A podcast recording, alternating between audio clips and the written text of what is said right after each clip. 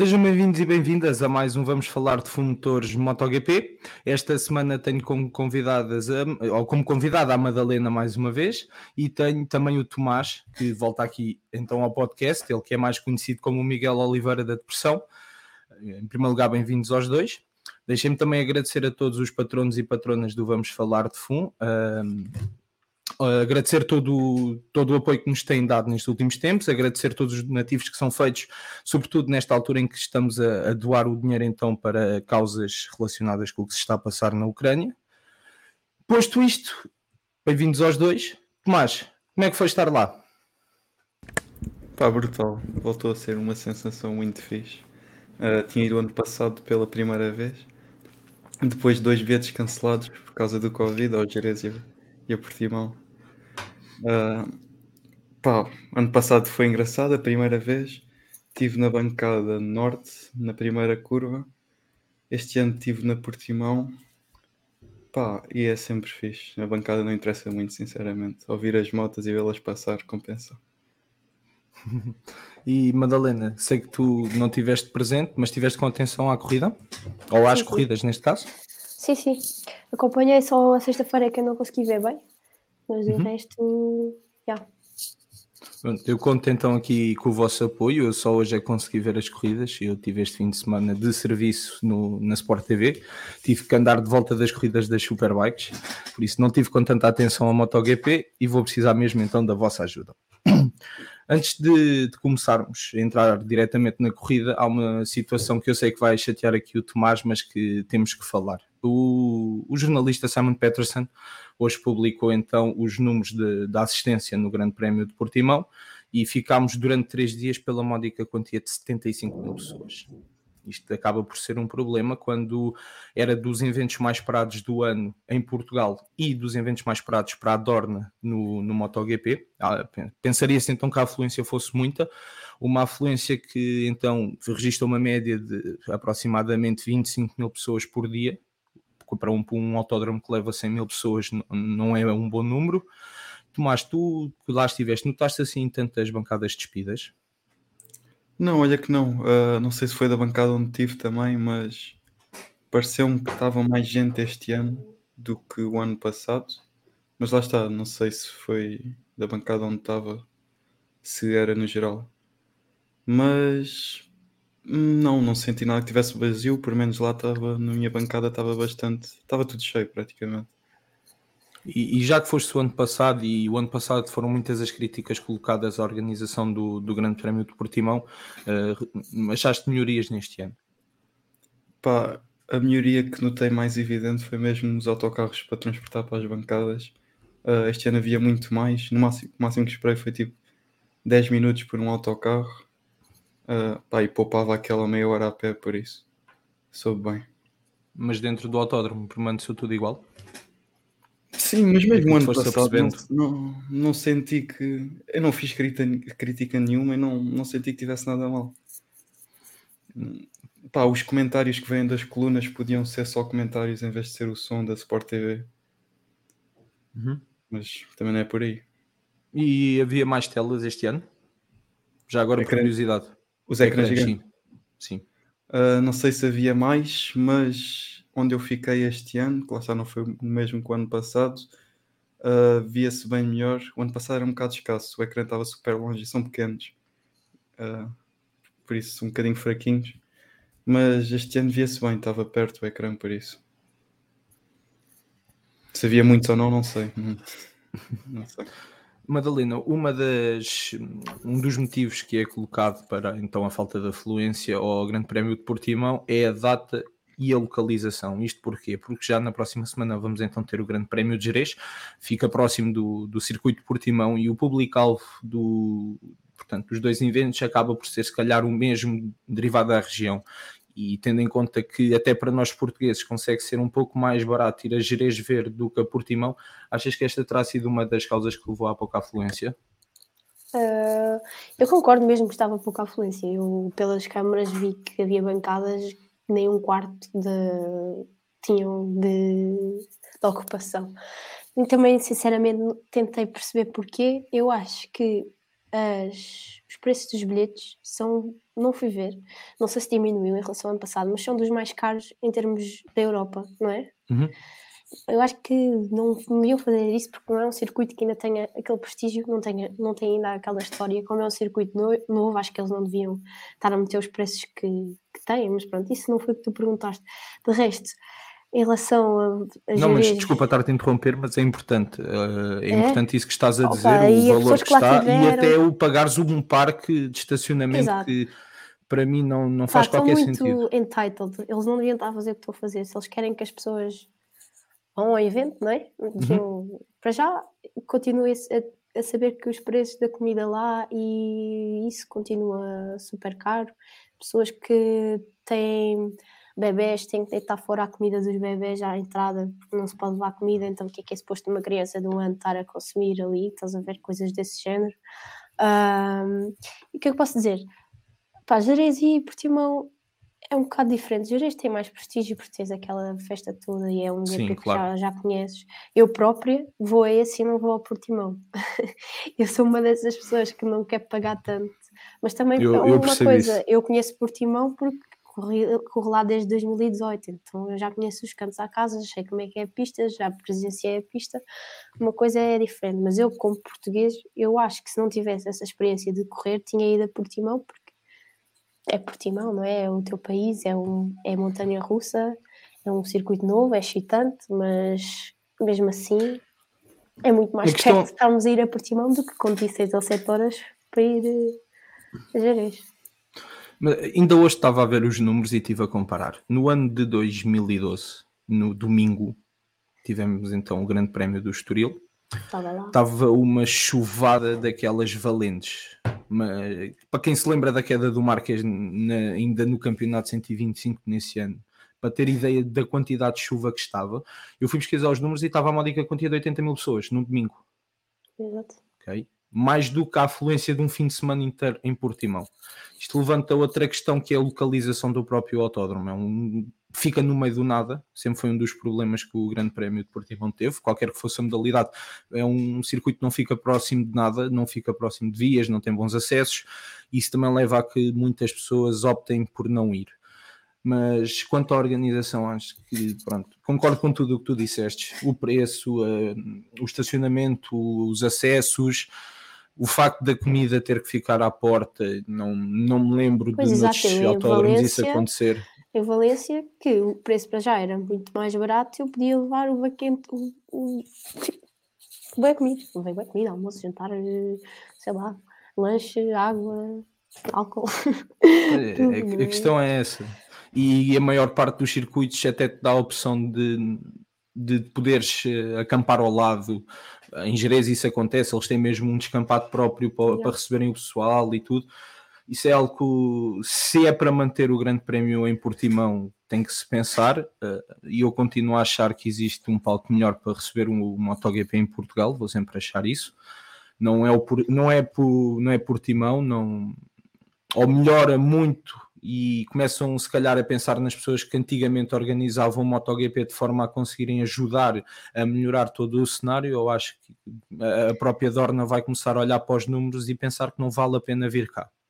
Ah, eu já Quando- estou a ver isso acontecer. É que foi bem deprimente este fim de semana. Eu olhava para as bancadas e estavam tão vazias e eu sempre perceber porquê, como é que é possível. Mas pronto. Entrando então naquilo que, que é a corrida, deixando agora este, este assunto de lado, uma sexta-feira então marcada por, eh, pela chuva, o sábado de manhã também, o Miguel andou bastante bem no- nos três treinos, eh, no quarto treino, salvo erro, então fez a, melhor volta. Eh, Miguel, pensaste no início que seria então o fim de semana do Falcão? Miguel. Estou habituado à tua página, desculpa, Tomás, claro. Não, não. Ah, pois sim, Ah, não só por isso, mas também por ser Portimão, apesar das duas últimas. Estava bastante confiante ah, e acabou por correr bem também. Mas claro, ele mostra sempre que a chuva é muito mais rápido. Ah, e tinha esperança que ainda caísse uma pinguinha ou duas no Durante a domingo, corrida. yeah, ou antes. Mas não aconteceu, mas epá, foi uma corrida, foi, foi uma, uma corrida bem conseguida também, acho eu, mesmo não ter sido à chuva. Madalena, o, quando faço também uma pergunta, quando vistes que, que o Miguel estava a fazer bons tempos durante os treinos, do, supuseste que seria um, um, fim de semana positivo para o português. Não deixou de o ser. A primeira coisa que eu fui fazer foi ver se chovia no domingo ou não. Uhum. e quando vi que não chovia, vou ser muito sincera, nunca pensei que, que ele fosse ganhar. Tinha feito a aposta que ele ia terminar no oitavo lugar. Por acaso, olha, foi quinto, ainda bem. Mas não estava confiante. Apenas se chovesse mesmo assim não, não, tinha, não tinha as minhas mãos no fogo de ele fazer primeiro lugar, mas ter, teria sido um pódio de certeza. Mas ok, não choveu, então é assim. Temos que lidar com as inconsistências, mas eu acho que mesmo assim não foi um grande prémio assim, muito bom. Acho que ele teve bem. Podia ser melhor. Uhum. Eu, quando aqui falo que todos pensávamos é, era no pódio no pódio ou até ah. mesmo na vitória. É, o fim de semana dele até é bastante positivo. Ele, ele consegue um quinto lugar, derivado também ali algumas caramuças que aconteceu na luta na altura pelo pódio, mas é preciso lá estar para se conquistar. Nós então que no sábado fomos presenteados depois com aquilo que nós esperávamos, acho eu, que era uma qualificação a seco. Um, Tivemos então a liderar o, a qualificação o francês Johan Zarco, logo atrás dele Johan Mir e em terceiro Alex Spargaró. Mais uma vez as Ducatis a mostrarem a força, mas talvez a moto que mais surpreendeu este fim de semana terá sido a Suzuki, não achas, Madalena? Uh, sim, o que eu estive a ler foi que eles, se repararem bem, eles foram das poucas marcas que estás a ver quando tu entras na, na, na reta e tens aquele uhum Claro. Eles tinham bem pouco downforce nessa. Tem pouco downforce na moto, visto que eles deram, deram bom top, top speed também, mas era a única que levantavam a roda no ar nesse momento. Uh, sinais disso que eu estou a dizer, pouco downforce, e acho que tiveram mesmo muito bem na corrida. Muito bem na corrida. Então o Alex, o Alex Rins lá do, do lado de trás e faz o que faz. Foi uma moto, faz que uma moto mais equilibrada do fim de semana, diria eu. O Alex Rins, já vamos falar daqui a bocado, para mim é o homem do fim de semana. Tomás, uh, Zarco, a sacar uma pole position assim à grande. Pô, à grande, mas já nos habituou, ele é mais homem de sábado do que domingo, não é? Normalmente. Uh, mas pronto, foi bem, foi bem conseguido, acho eu. Também aquilo, a qualificação foi meio chata. Uh, a pista sempre a melhorar, sempre a secar. Era muito de quem arriscava. E pronto, foi o que arriscou mais. É, aquilo era os últimos a fazerem uma volta completa, eram, eram os que acabavam com a, na pole position, os que ficaram na frente. Deixa-me fazer a, a, pergunta agora, saindo aqui um bocado do, do MotoGP, mas eh, tu certamente já apanhaste este tipo de condições, quer seja em corrida, quer seja em qualificação. Como é que para um piloto é gerir o saberes o, onde é o sítio certo para estar e o momento certo da travagem, numa altura em que tu não sabes como é que está a pista. Aí, epá, eu sou muito péssima nestas condições porque tens sempre aquela vozinha a dizer, ai, cuidado, não passes ali. E depois é o membro da equipa a dizer, ai, eu fui aquela curva, a curva 3 tem uma poça aqui, a curva 7 tem outra poça ali, cuidado, cuidado. E depois tens sempre aquela treta, porque no meu campeonato podes escolher slick ou podes escolher mistos, que são os uhum. com os rasgos. Normalmente sim, sim, Nessa, nessas condições vai com rasgos, mas eles, pronto, não tem nada disso, é slick, é slick. Uh, e naquelas condições não vale a pena ter os pneus de chuva, que aquilo são tão macios, ao final de duas ou três voltas tipo, já nem estão lá. Uh, a cena é, uh, não sabes onde vais meter as primeiras voltas que tu estás a fazer, ou vais com alguém à frente e escolhes esse para ser o sacrificado e vais atrás dele, ou és tu tens de estar a explorar o terreno e digo já não é nada fácil termos mentais estás completamente cagadinho, sabes lá, qualquer segundo podes, podes cair. Uh, normalmente é mesmo, estas qualificações é mesmo, tu nunca, nunca sai, faz a qualificação inteira, foi o que muitos fizeram, não é? Uhum. Quase todos. Estás lá, rodas, rodas, à espera que seque. Cada vez a trajetória vai secando, porque vamos passando mais toda a gente passa naquela trajetória, logo a trajetória vai secando primeiro com o resto da pista.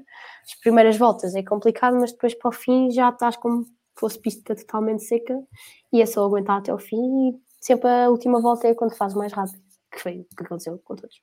Aqui também. Ok, é, é bom também ter esse lado, tentar perceber como é que um piloto consegue ver um, então o momento certo para atacar e perceber uh, como é que ele vê ou, ou, não é como vê, mas sim como sente o estar em cima de uma moto nesse Sim, tipo porque de, tu vês, não vês, não vês as manchas, infelizmente, quando vais Pois. a passar. Só for muito E- evidente.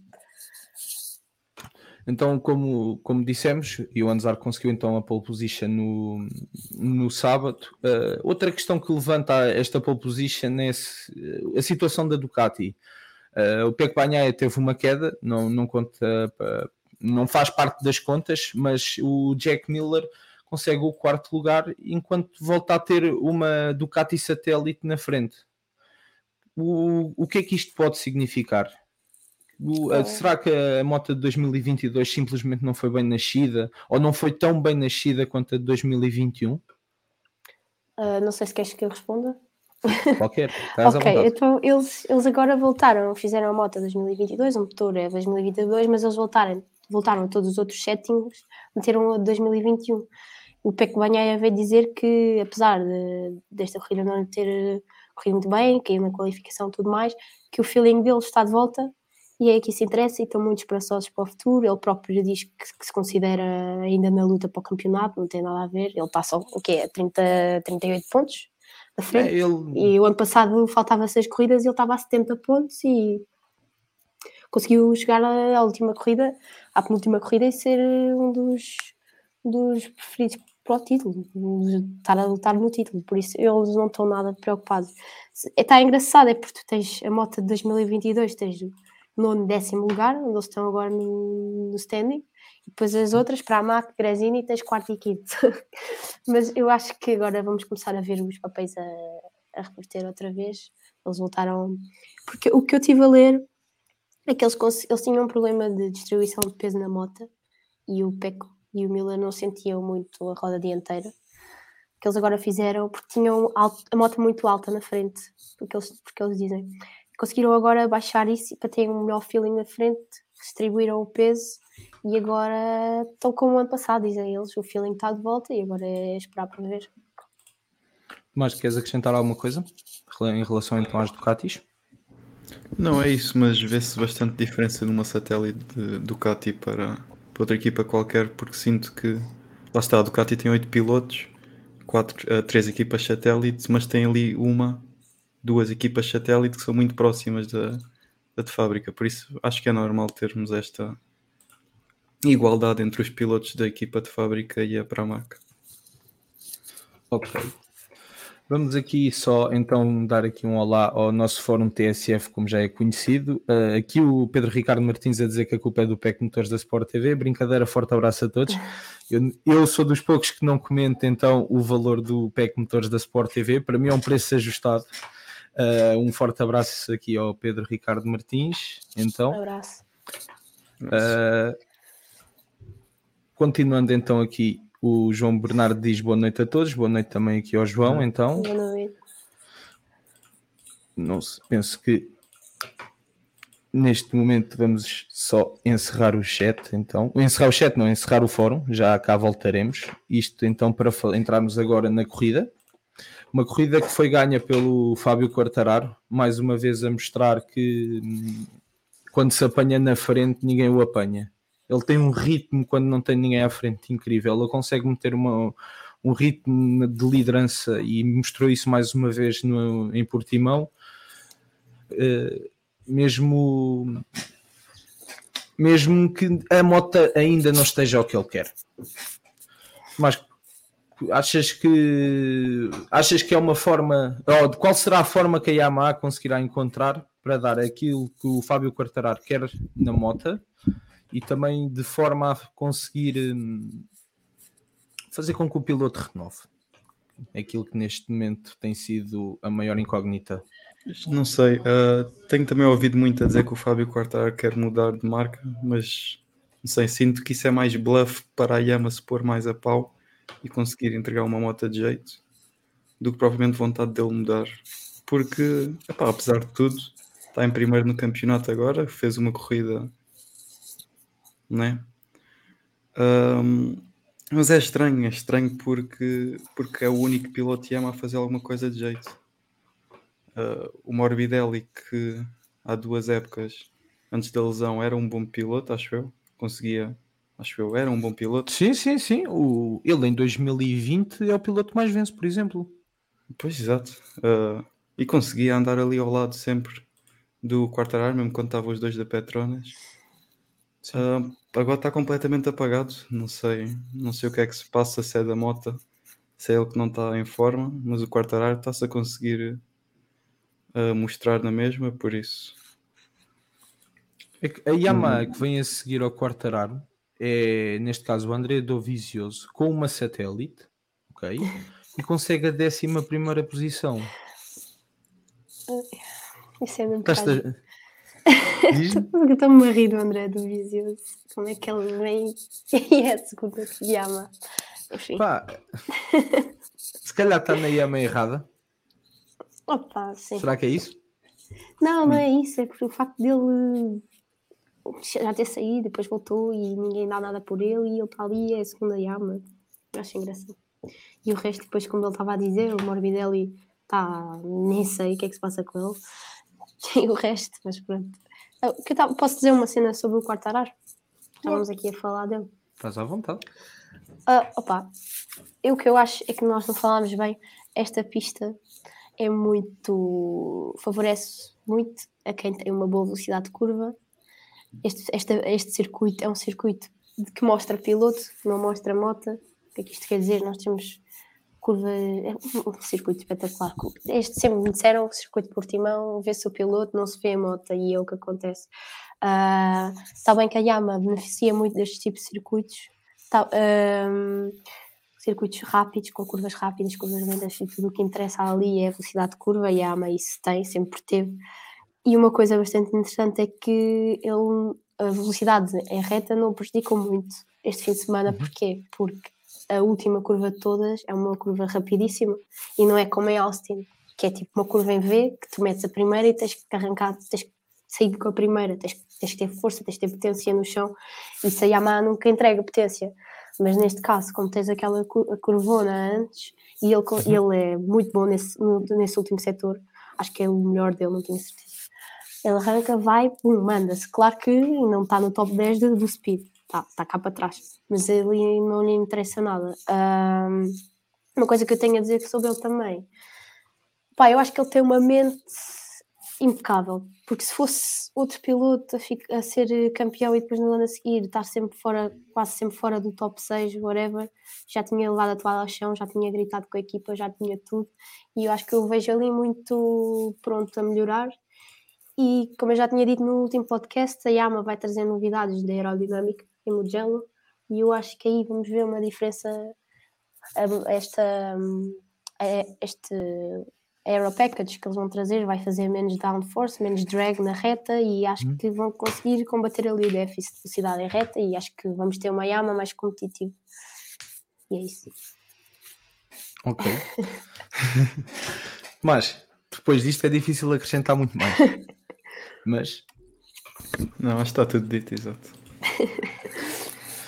Pronto, então, como dizíamos, uh, o Fábio Quartararo foi o grande vencedor. Uh, ele que nem, nem, nem teve assim uma, um, um dos melhores arranques. Uh, ele consegue depois ir saltando de posição em posição e, e lá está. É, depois é, é Quartararo o efeito. Quando se apanha na frente, é constantemente a fazer voltas rápidas, a imprimir ritmo de corrida, deixa os outros a batalhar cá atrás e ele segue na frente sem, sem olhar para trás.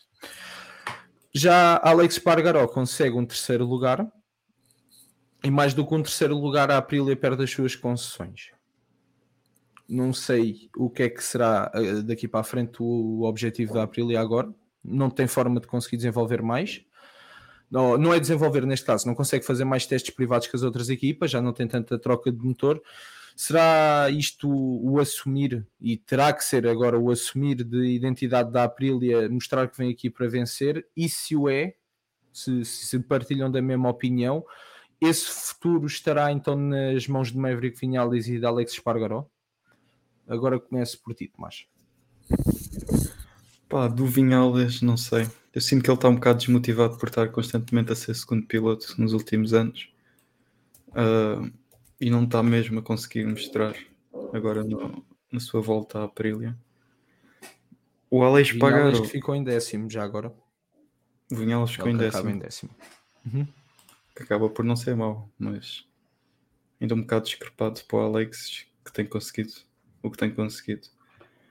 Pá, mas o Alex está espetacular. Eu não gosto nada dele, mas fazer o quê? Tem ganho, tem feito boas corridas, pronto, faz parte. Eu acho também, acho é um caso ver dele. Ele já está naquela moto há tantos anos, também bora lá mostrar Sim. qualquer coisa.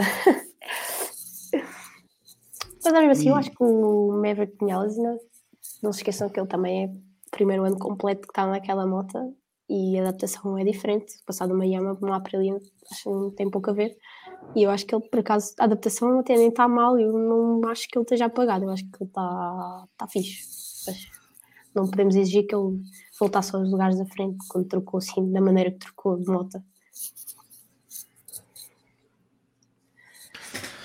Quem teve uma recorrida novamente para esquecer foi Francisco Banhaia ele que fica apenas pelo oitavo lugar na, na, corrida deste fim de semana. Continua a ser um mau arranque de temporada para o piloto italiano. Uh, ainda há pouco tínhamos aqui um comentário que, do Bruno Paiva que dizia que sinceramente sente que o Banhaia está muito receoso e agressivo, uh, ou melhor, está muito receoso uh, com a agressividade da moto de 2022 eu não sei, ainda há bocado tu, tu comentavas isso e o, a diferença que tem sido a moto de 22 da moto de 21 e a adaptação que está a surgir por parte dos pilotos da Ducati, mas nesta altura Jack Miller tem conseguido fazer melhores resultados que, que Peco Banhaia. É, é um bocado injusto estar a falar depois de uma queda no sábado, mas a verdade é que ela aconteceu conta, e o resultado no final conta para o campeonato. Uh, achas que o Banha Madalena ainda pode ir a tempo de, de, conquistar uh, ou de lutar pelo título? Tu há bocado dizias e bem que ele fez uma recuperação, uh, uma, uma grande recuperação, aliás, no, no ano passado, nas últimas corridas, mas sentes que ele, sobretudo, tem confiança na moto e tem confiança nele próprio para ainda ir atrás? Sim, eu acho mesmo as minhas fichas ainda estão nele para o campeonato ele só agora é que disse que tem o feeling de volta. Ele nas últimas corridas não estava bem, porque, como eu disse há bocado, há bocado não tinha o feeling no, pneu, no pneu da frente. Isso tem implicações gigantes para a confiança em cima da moto. Uhum. Uh, e também eu acho que ele teve o resultado que teve porque ele partiu de último nesta corrida, não foi? Portanto, eu não sei se ele parte do último, eu penso que quem parte do último até é o Alex Rins. Deixa-me é? confirmar. O Alex Rins parte 23. É. Não, ele é 24. Não, é o, é o Banhai, exatamente. É o Banhai que parte do último. Portanto, se formos até ver, ele andou para a frente e não foi pouco. Termina, não terminou.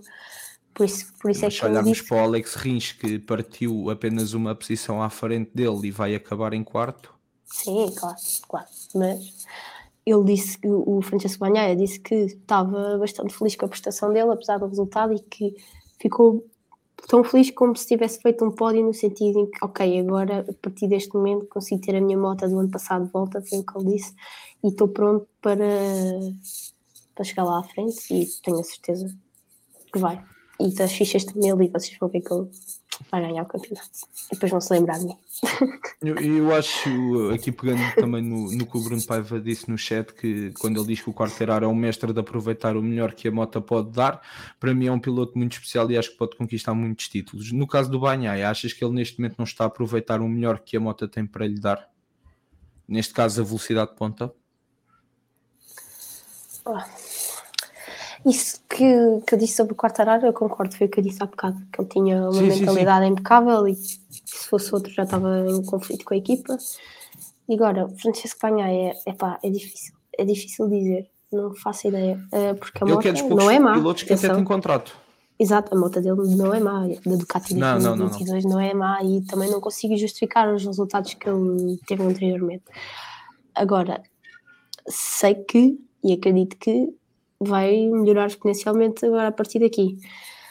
Mas não sei, a tua, a tua pergunta não consigo mesmo responder. Gostava, mas não sei bem como é que ele se sentiu nas últimas corridas, não faço ideia. Só sei daquilo do, do feeling da, do, do pneu da frente, agora o resto. Mas depois, por um lado, tens o Jack Miller que conseguiu combater esse feeling e está melhor que eu. Não sei. Não sei. Olha, não fugindo aqui do tema do Peco, eu tenho uma pergunta para te fazer. Tu alguma vez testaste ou andaste sem gereis? Nunca. Queria Nunca. tanto. Queria bastante. E, Queria eh, ter feito track days, queria ter feito corrida do, do Nacional Espanhol. Pedi muito, mas não tinha guita, então fiquei por aqui. Ah, Isto, eh, a minha pergunta é feita neste sentido. O Banhaia teve um- uma declaração um bocado estranha e, inclusive, ele levou para mostrar à direção. Andou-se a queixar da gravilha de Portimão, neste caso. Vamos direto ao assunto. Dizer que a gravilha era demasiado grande e que aleijava demais. E eu fui pesquisar um bocadinho e reparei que a mesma empresa que, neste caso, tratou da gravilha de Portimão foi a mesma que tratou do circuito de Jerez. Eu, a, a pergunta é direta. Acham que ele teria feito isto? Eu nunca vi nenhum piloto a queixar-se de uma situação destas, foi a primeira vez, pelo menos, que me lembro. Eu, eu acho que é mesmo a primeira vez que me lembro de ver um piloto a queixar-se da gravilha, mas será que o Peco Banhaia ou qualquer outro piloto teria a mesma atitude eh, se fosse, por exemplo, em Jerez? Eu acho que não. Sendo sincera. É aquela cena, Jerez é tipo catedral, estás a ver? Está lá há anos, Sim. tem aquele respectzinho. Eu acho que os pilotos de MotoGP ainda veem o circuito de Portimão como experimental. Não sei se estou a fazer me entender. No sentido sim, de, sim. tipo, ah, isto é aqui novo, vamos já ver o que é que conseguimos, o que é que podemos dizer, o que é que podemos fazer. Eu sinto isso que estás a dizer e percebo o que estás a dizer. E pá, se calhar ele sente isso porque se calhar está a cair, está a cair mais rápido. Catalunha. Pois, Atenção, eu só estou. Podia pegar na Catalunha, podia pegar em Motorland, podia pegar em Mugello ou em Misano. E, ou até, até em Silverstone. pois exato. Acho Mas que há alguns a circuitos dizer que- isso porque se calhar está a cair mais rápido. Não sei, não se apercebe, não faço ideia. Não, ele, ele levou mesmo. e Há, há imagens disso. Ele, ele cai, ele levanta-se e leva. a- Tu viste essas imagens, Tomás? Yeah. Não sei se estás a pedrinhas. Ele levou gravilha para a direção de prova. Para mostrar Daquele. o que se tinha passado. Eu nunca Ai, tinha visto uma situação daquelas. Mas achei piada. Ai, eu não É, sabia. Por acaso escapou-me essa. Só, só gostava que eles fizessem isto em todo o mundo e não fossem só em países selecionados, porque também só É. os ouço a queixarem-se de países selecionados. Mas, continuando. Então, vamos passar agora um bocadinho para falar então da corrida do Miguel. O Miguel que faz uma corrida de, de recuperação. Portanto, ele que parte, deixem-me só não vos quero enganar, ele parte então da 11 posição, ele recupera logo 5 lugares no início, Uh, depois tem ali uma luta com o Alex Espargaró interessante, aparece Sorrins e começa a estabilizar. Apesar do seco não, não ser a melhor, hum, a melhor arma para ele o- o- e os pneus voltarem a ter dado alguns problemas, segundo o que ele disse, foi uma corrida boa para o português. Sim, e eu depois vi a corrida outra vez quando cheguei a casa e pá, e não sei, na partida parece-me que o Marques fecha um bocado, se não tinha ganho mais duas ou três posições ali no início. Ahm, mas lá está, depois foi, foi sempre no limite. Ah, ele próprio disse que não, não teve muitas boas sensações ao longo da corrida, mas, mas conseguiu andar bem. Não o suficiente para estar no grupo no grupo da frente, teve sorte que depois os outros dois caíram e conseguiu o top 5. Mas o sétimo lugar caía bem também. Acho que era justo. Madalena, Conseguem-me só relembrar que lugar é que estava o Binder antes de ter caído? Assim primeiro. Assim, mim. exatamente. Ok, tudo bem. Aqui. É sim, isso. o sétimo lugar como. Ai, Como é que te chamas? Eu esqueci. Não é Miguel? Tomás, que Tomás estava a dizer também não lhe sentava mal. Ele teria feito. Teria feito sétimo se não houvesse aquela queda, porque eu acho que ele tinha mesmo estagnado ali. Ele ficou imensas voltas no sétimo e não se estava a aproximar de tudo à frente. Ah, pá, o que eu curti mesmo de ver foi aquele. hum, quando tiveram os quatro a lutar. eh, Já não lembro quem eram os quatro. o- Mas. E Portanto, foi que o- eu acho que apontei foi o. Miguel, salvo erro, foi o Miguel, o Alex Marques, o Alex Espargaró e era o.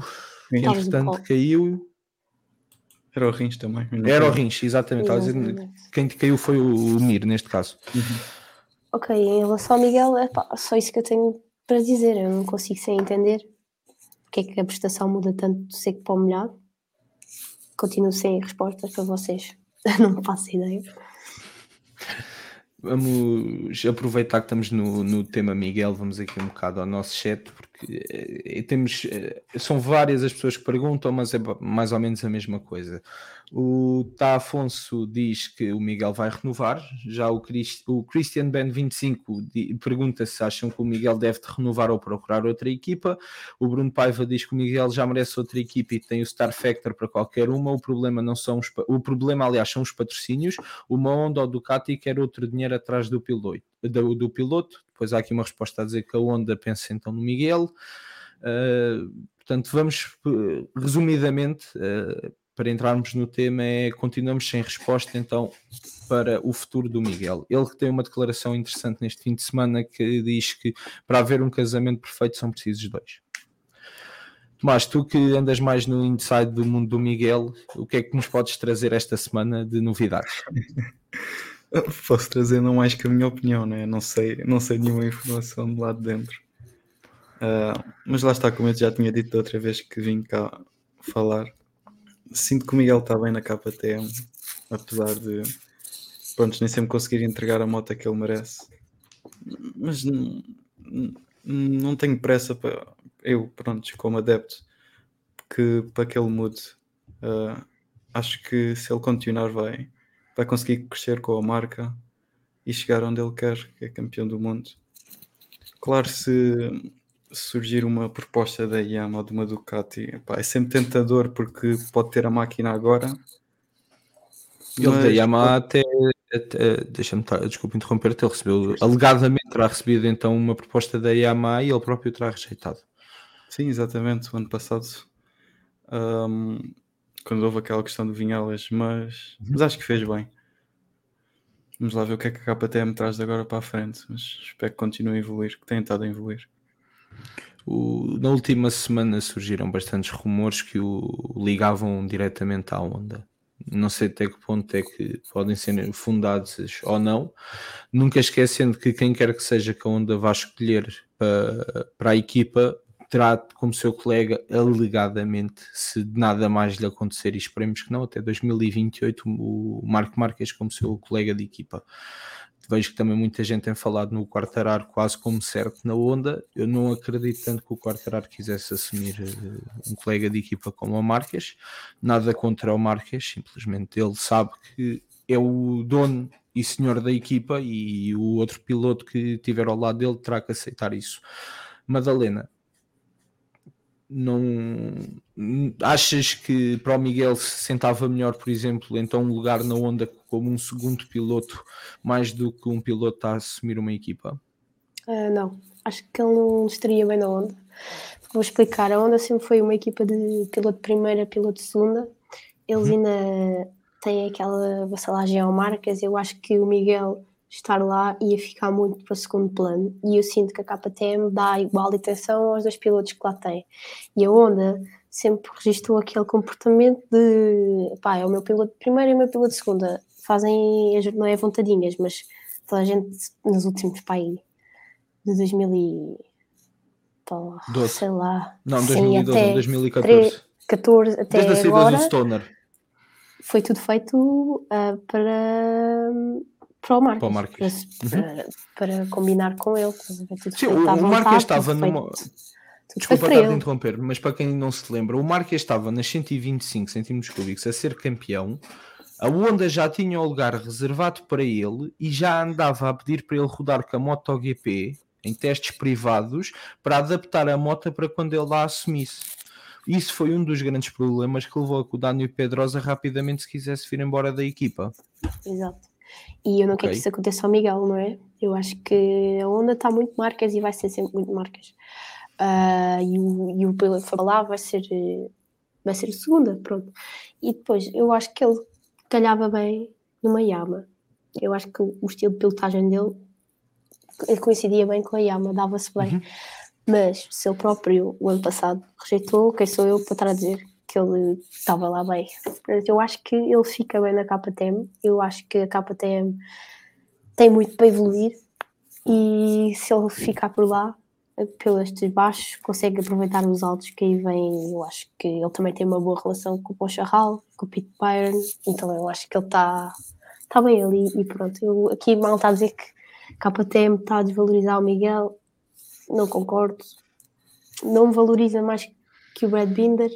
Eu acho que estão os dois muito na mesma, na mesma fasquia. Oh pegando nessa questão de desvalorizar o Miguel, houve uma situação caricata que eu não estava à espera, que foi a própria Red Bull que criou. Isto foi um jogo que apareceu numa plataforma da Red Bull. Eu não sei se vocês por acaso viram isso. Aquilo era um jogo em que no telemóvel e penso no computador também, tu andas à volta do circuito de Spielberg, o conhecido Red Bull Ring, e tu podias escolher Fórmula 1, um Fórmula 1 ou, ou um MotoGP.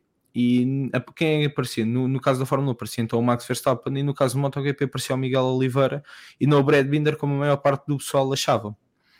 Isto poderá ser um indicador da Red Bull também estar a, a, Red Bull e a KTM estarem a valorizar o Miguel. Eu acho que foi aqui um ponto de viragem, uh, um detalhe que, que sobressaiu, talvez também para atrair um bocado o Miguel, sabendo que o, que o Binder já tem contrato, é daqueles que está seguro, puxando aqui, se calhar, o lado mais sensível então do Miguel. Mas ele, quando diz que para haver um bom casamento são precisos dois, quem é que será aquele que neste momento não está a querer ter o casamento perfeito, mas Quem será aquele?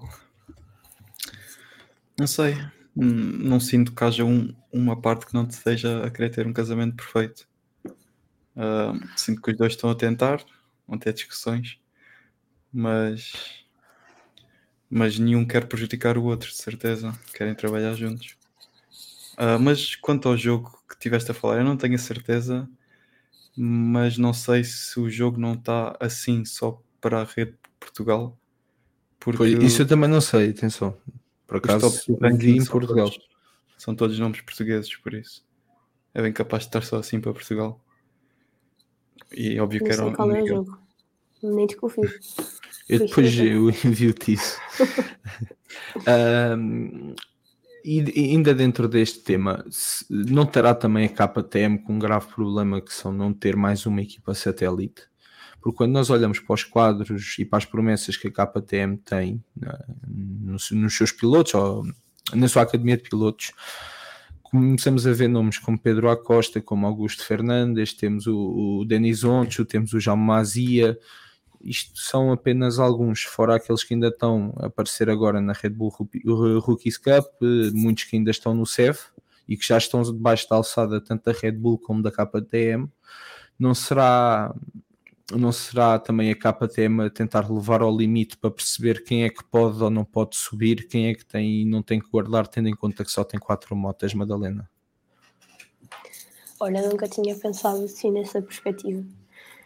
Eu, posso, eu, eu, acho que por acaso concordo contigo. Eles estão a esperar para ver quem é, quem é que pode subir. Eles estão de olho, pá, calma lá. Se calhar temos aqui o Miguel, temos aqui o, o Brad, deixa eu lá ver quem é que nós podemos trazer para aqui. Uh, porque é tal, é tal cena. Eu não sei se sou, eu leio, leio pouco sobre o assunto, mas eles sempre, os dois, deixam um pouco a desejar. A capa tema até mostra um ritmo fixe, tipo, nas sessões, tipo o Miguel. O Miguel é perfeito no, no, nos treinos 4, no, no FP4. Ele sabe fazer um ritmo de corrida sabes estabelecer uhum. uma corrida incrível. Mas tipo, chegas à corrida e quando é seco tens aqui, tem aquela cena, não sei se isso provoca desilusão na, na equipa, se, se não, não sei explicar, mas depois o Miguel depois também vem a público com, aquela, com as suas justificações que fazem todo o sentido. Por isso eu fico a pensar se o problema é de um ou se o problema é de outro e nunca consigo chegar a um consenso. Por isso o que tu me estás a dizer faz, faz super sentido. Aqui a questão é que o, o, a maior parte das queixas, ou a grande queixa que o Miguel faz, é uma queixa que não é só dele. Que é constantemente a, a conversa dos pneus e, e, as vibrações que os pneus fazem, os black spots que são criados nos pneus. Isso não é algo que é só o Miguel que se tem vindo a queixar. É, é, é importante Sim, referir dizer, isso. São coisas que fazem sentido. Uhum. Que não é. Não, é aí que nós temos sempre aquele pessoal é que, que é acha que é sempre desculpa, desculpas. é, é, é efetivamente coisas bastante importantes para, para ter sucesso, não é? Nunca ninguém consegue fazer nada sem o pneu. Ah. O pneu é mais importante, o contacto com o pneu e o grip. É, E se é tu não te sentes confiante, começas a sentir vibrações Yeah. a virem do pneu, a tua confiança vem por ali abaixo. Exato, não deixas de ser um ser humano. até mesmo o subconsciente fica mais alerta e não consegues fazer nada, não tens aquela sensação de vou com tá. tudo porque estás receoso. Apesar de achares que não estás, estás. É assim, Lá está, não deixas de ser um ser humano desprotegido que vai a mais de 250 a 300 km em muitos dos casos. E Dá isso pesa ti. sempre. Estás a tirar e não sabes, estás a ver? Sim, sim, sim, claro. Mas esta questão, como eu estava a referir então da, da academia KTM, achas que também está a ter peso no, na ou poderá ter peso na demora da- do de qualquer eh, anúncio? Pá, claro, mas sim, claro. Ah, eles estão cheios de pilotos com qualidade, mas E achas que algum tem potencial para subir neste ano? Do que vamos vendo, claro que ainda é, é- é muito cedo, mas daquilo que vamos vendo, achas que há algum que tenha calibre para subir? pá, não tanto como o ano passado que tinhas os dois que subiram a dominar completamente que, que tinham que subir. Agora este ano, até agora, não sinto que, que esteja alguém a mostrar-se o suficiente para estarmos já a pensar que o ano tem que estar no MotoGP. Ok. Não. Aquele que talvez esteja mais perto até seja o Pedro Acosta e mesmo assim tem tido o arranque de época que, que nós temos visto. Sim. E como é que tem estado o Augusto mais. Fernandes? Está fixe ou não? O Augusto Fernandes, posso-te confirmar, nós também já vamos falar daqui a pouco um bocadinho sobre o Moto 2, mas posso-te confirmar que ele acabou a corrida. Eu sei que ele acabou no top 10, salvo erro. Não, caiu. Uh, aliás, ele Sim. caiu. Ia dizer que ele estava era no top 10 Ele quando no caiu. 10. Ele estava para aí em quinto ou sexto. Sim, mas é malta que ainda Uhum. está muito amadurinha, estás a ver? Precisa de mais anos de, de Moto 2 para subir. Por isso, Sim, se calhar. o... Atenção, que eles estão a fazer Moto 2 pela primeira vez no Mundial. Exato. 90% destes pilotos já passaram pelo Moto 2 no agora o Mundial Campeonato Mundial de. Júniores, antigo Campeonato não é. Espanhol de Não é a Velocidade. mesma coisa. Não é a mesma Nunca coisa. é, nem a competitividade é a mesma. Tu vês muitos deles que dominam. Aliás, tiveste o caso do Quartararo, que acho que esse é assinalável. Ele dominava, ele fazia pano de fundo da concorrência no SEV, chega ao Mundial, o Moto 3 e o Moto 2, aquilo coitadinho, parecia que se andava Uhum. ali a arrastar em muitos dos casos, chegou ao MotoGP e disparou. Exato. Também tens os inversos da medalha. Ah, mas a cena tem que ser tipo dois anos de Moto 2 no mínimo. Mínimo. Estás a ver tipo o Uhum. Darren Binder. Está um tá, tipo uma porcaria. E porque não tipo salta. Pá, mas o Binder, Sim, mas estás a Tá ver bem. o que é que pode acontecer quando saltas passos. Estás a ver, mesmo que seja só um ano de Moto 2, mesmo assim eu não, não considero suficiente. Eu, por acaso não me lembro assim de nenhum piloto que tenha saltado do Moto 3 para o MotoGP e tenha logo feito E um sucesso. Jack Miller saltou, não foi? Tenho ideia. O- sim, mas primeiro que ele começasse a ser levado Sim, a primeiro que ele sério. começasse foi. Sei lá. O Binder não, o Binder é mesmo um caso que aquilo, se não houvesse o dinheiro que há na mala do- dos irmãos, ele nem sequer lá sonhava estar. Ah, sou muito sincero, não, não consigo não consigo ver nada nele, não acho que é mais um. Se bem que gostei muito, olha, o Tomás entretanto foi abaixo, já deve de aparecer. Ah, mas por- eu gostei da prestação dele em- na Indonésia, não desgostei, sou muito sincero. Mas daí para a frente, e mesmo o que ele tem feito então para trás, tem sido tem sido o que é. Quanto ao MotoGP, acho que então não temos muito mais a Já. falar. Nós falámos resto- tudo, olha, ficou a falar um bocado do Marques, mas ele também não brilhou muito. Ah, o Marques, olha, gostei muito da luta, é verdade. A luta dos dois irmãos foi, foi interessante, gostei muito. Eu gostei, mas olha, estava pelo, pelo Alex. Mas pronto.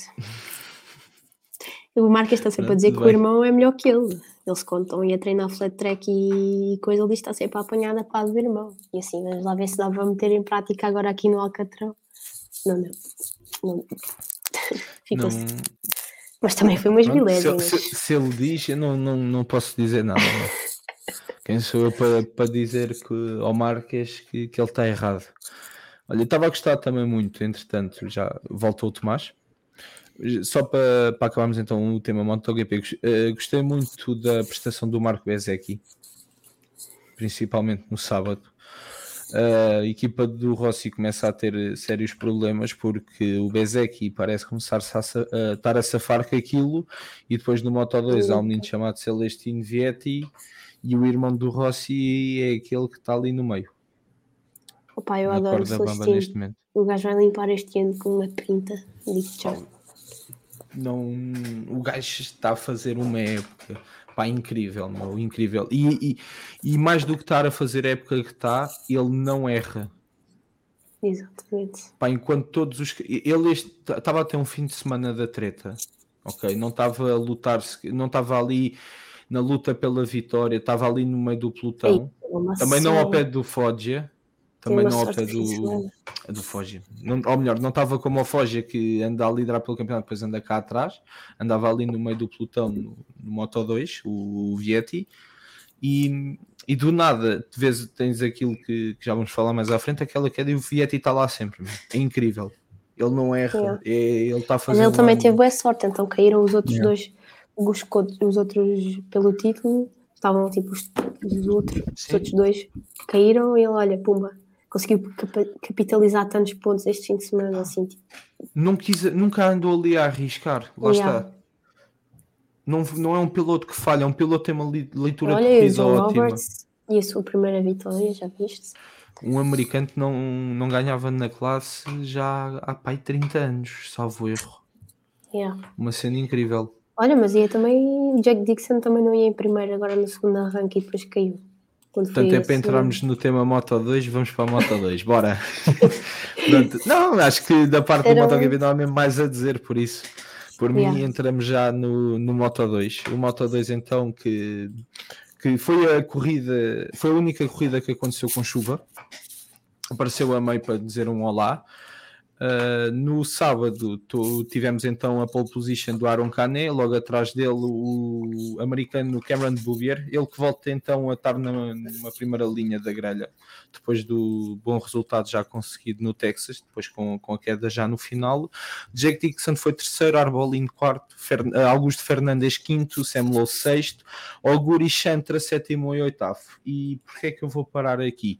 Estavam as condições perfeitas para o Chantra e para o Augura ganharem este fim de semana. E não sei se vocês repararam, quando começa a cair umas gotas, o Chantra parece que lhe meteram um jato na mota. Pá, foi incrível.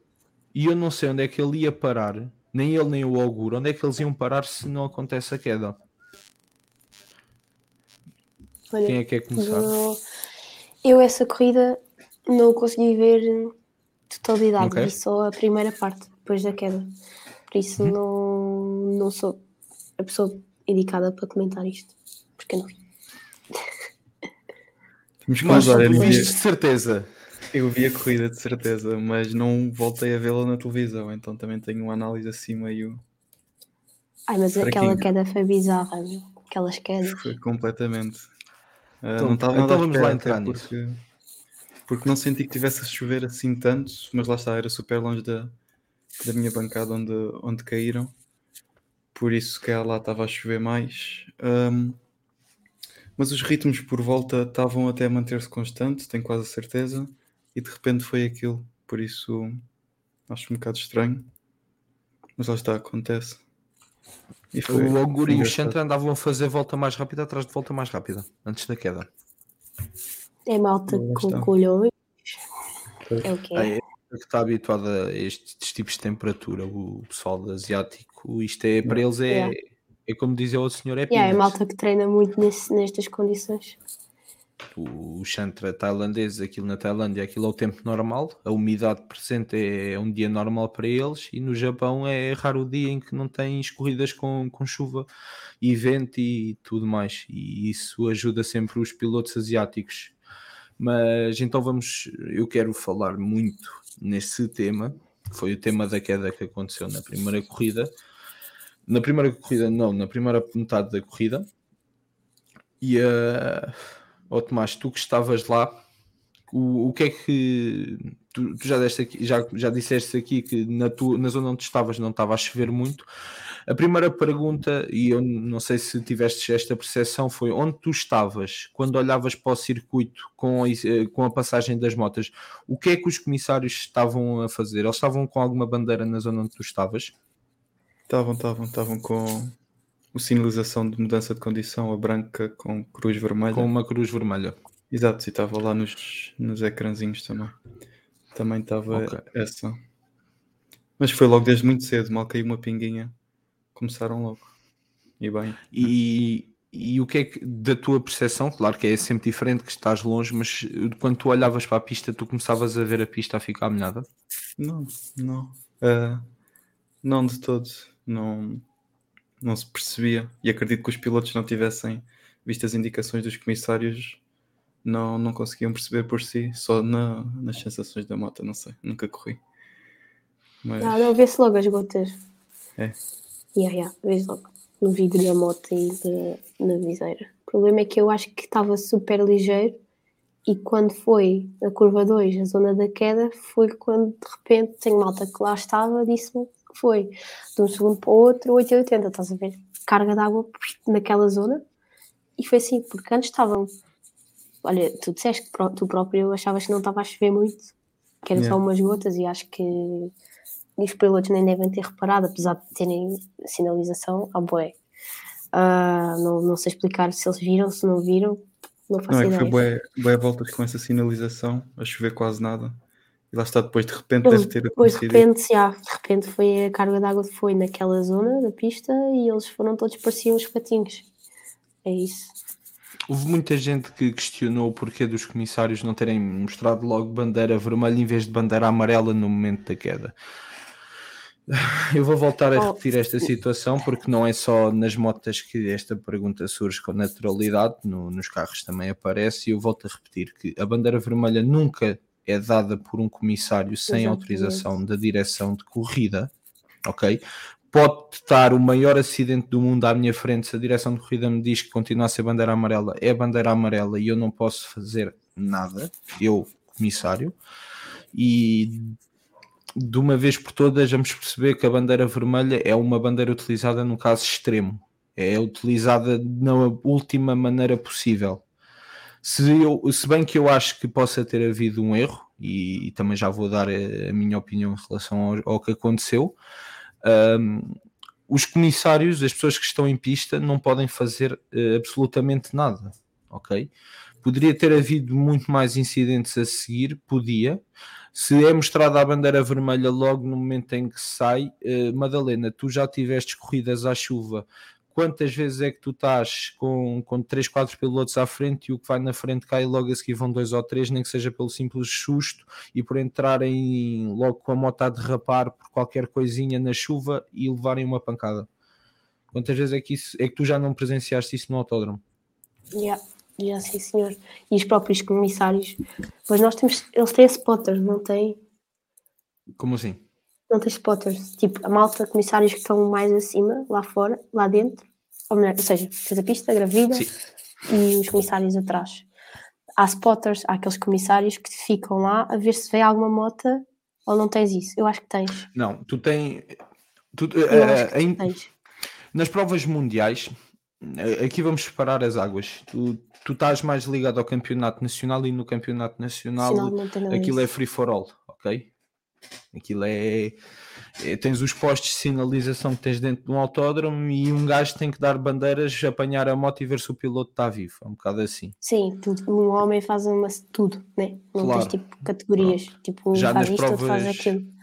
Já nas provas de mundiais, tu tens, primeiro que tudo, tens, tens dois tipos de Tens dois tipos de postes. Tens os postes de sinalização e tens os postes de intervenção. Ok? E então é logo separado dessa forma. Depois existe sempre ali nos, nos, nos, nos postos que são juntos, tenta-se haver eh, uma reunião para tentar perceber qual é que é a melhor forma de intervenção. Deixem-me que vos diga que a intervenção do que eu vi na curva 1 foi espetacular pá, em menos de nada estava tudo limpo. Há um comissário que chega logo com um extintor quando outro se apercebe que a moto ia arder.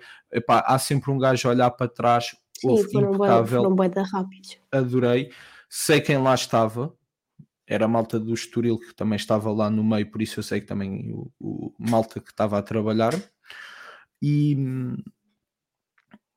Pá, e, e, e o- isto para responder à tua pergunta, então, desculpa, que agora estava. Sim, sim, já sim, era sim, tanto Estávamos a pensamento. falar de levar com motas, pilotos ou E então, o que tu tentas sempre fazer é, pelo menos, tem que haver sempre um que tem que estar a olhar para trás. Meu. É a cena mais importante dentro do autódromo. É tu nunca Yeah. podes virar costas à pista. É o tal Nunca. né? É assim que se chama. Chama o que tu quiseres. Yeah, É, isso para nós é, a dizer. é- olha, és tu que vais Porque- ficar a ver, não é? Porque eu estava a ver isso e estava tipo os comissários a correr em direção às primeiras duas ou três motas e depois vrum, vrum, umas a passar e assim, ai, todos levam com uma moto. O piloto ainda tem, ainda tem o fato, ainda tem tudo, mas agora Houve, mas há um piloto, não sei se Comissário- vocês viram na imagem, há um piloto que salta. Epá, né? aquilo inicialmente parece que o gajo salta mesmo por cima da moto. Yeah, Mas Yeah. não, pá, a moto passa bem ao lado. Epá, mas é muito gira a imagem. Olha, mas o MotoGP teve muita sorte de não ter dado mesmo barracada, no sentido em que alguém se aleijar a sério. Safaram-se. MotoGP ou no Moto 2? Moto 2. Ah, MotoGP como não, estás a instituição. falar- Moto ok, estás a 2, falar neste Moto 2, tipo, corrida.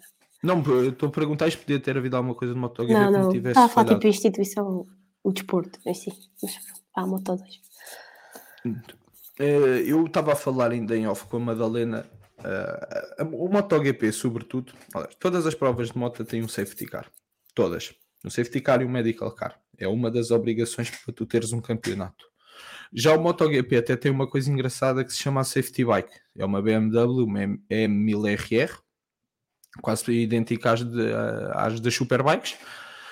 E o, o que eu continuo sem perceber é, numa situação onde tu vês, seja pouco ou muita, e tivemos aqui dois relatos que disseram que, que durante grande parte do tempo em que as bandeiras estavam então a ser mostradas, eh, o, o piso estava quase seco, não, não se notava grande diferença.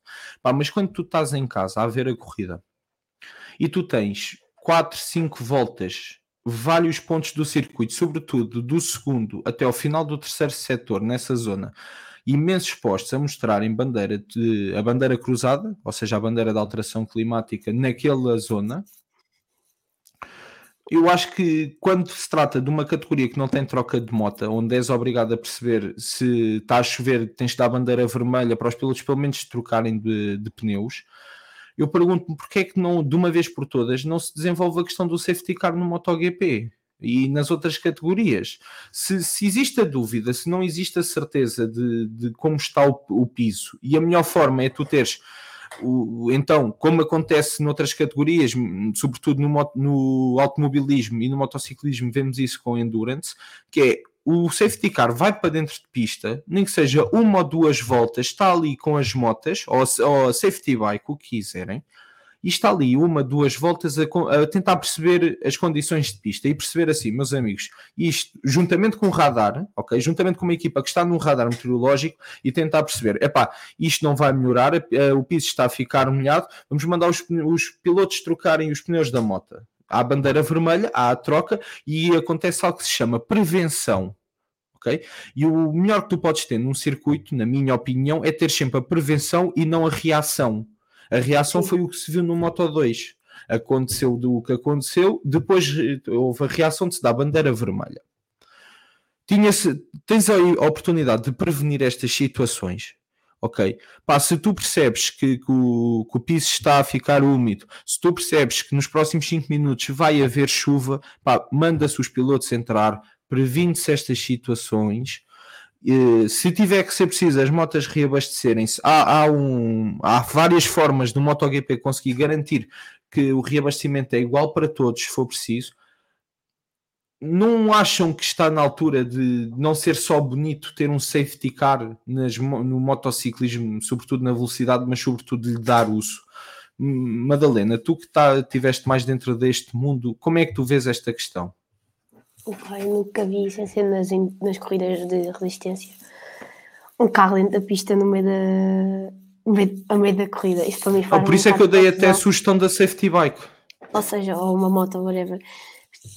Eu não sei, eu sou a favor de deverem, devem ter, eh, de- deveriam ter parado a corrida. Porque eu, não, eu tinha uma cena, não me apercebi que eles estavam a dar a bandeira com a, com a cena vermelha, bandeira cruzada, não vi. Ou seja, eu, para mim estava na boa, não vi que tivesse a chover, só de repente é que vi eles a virar o boneco.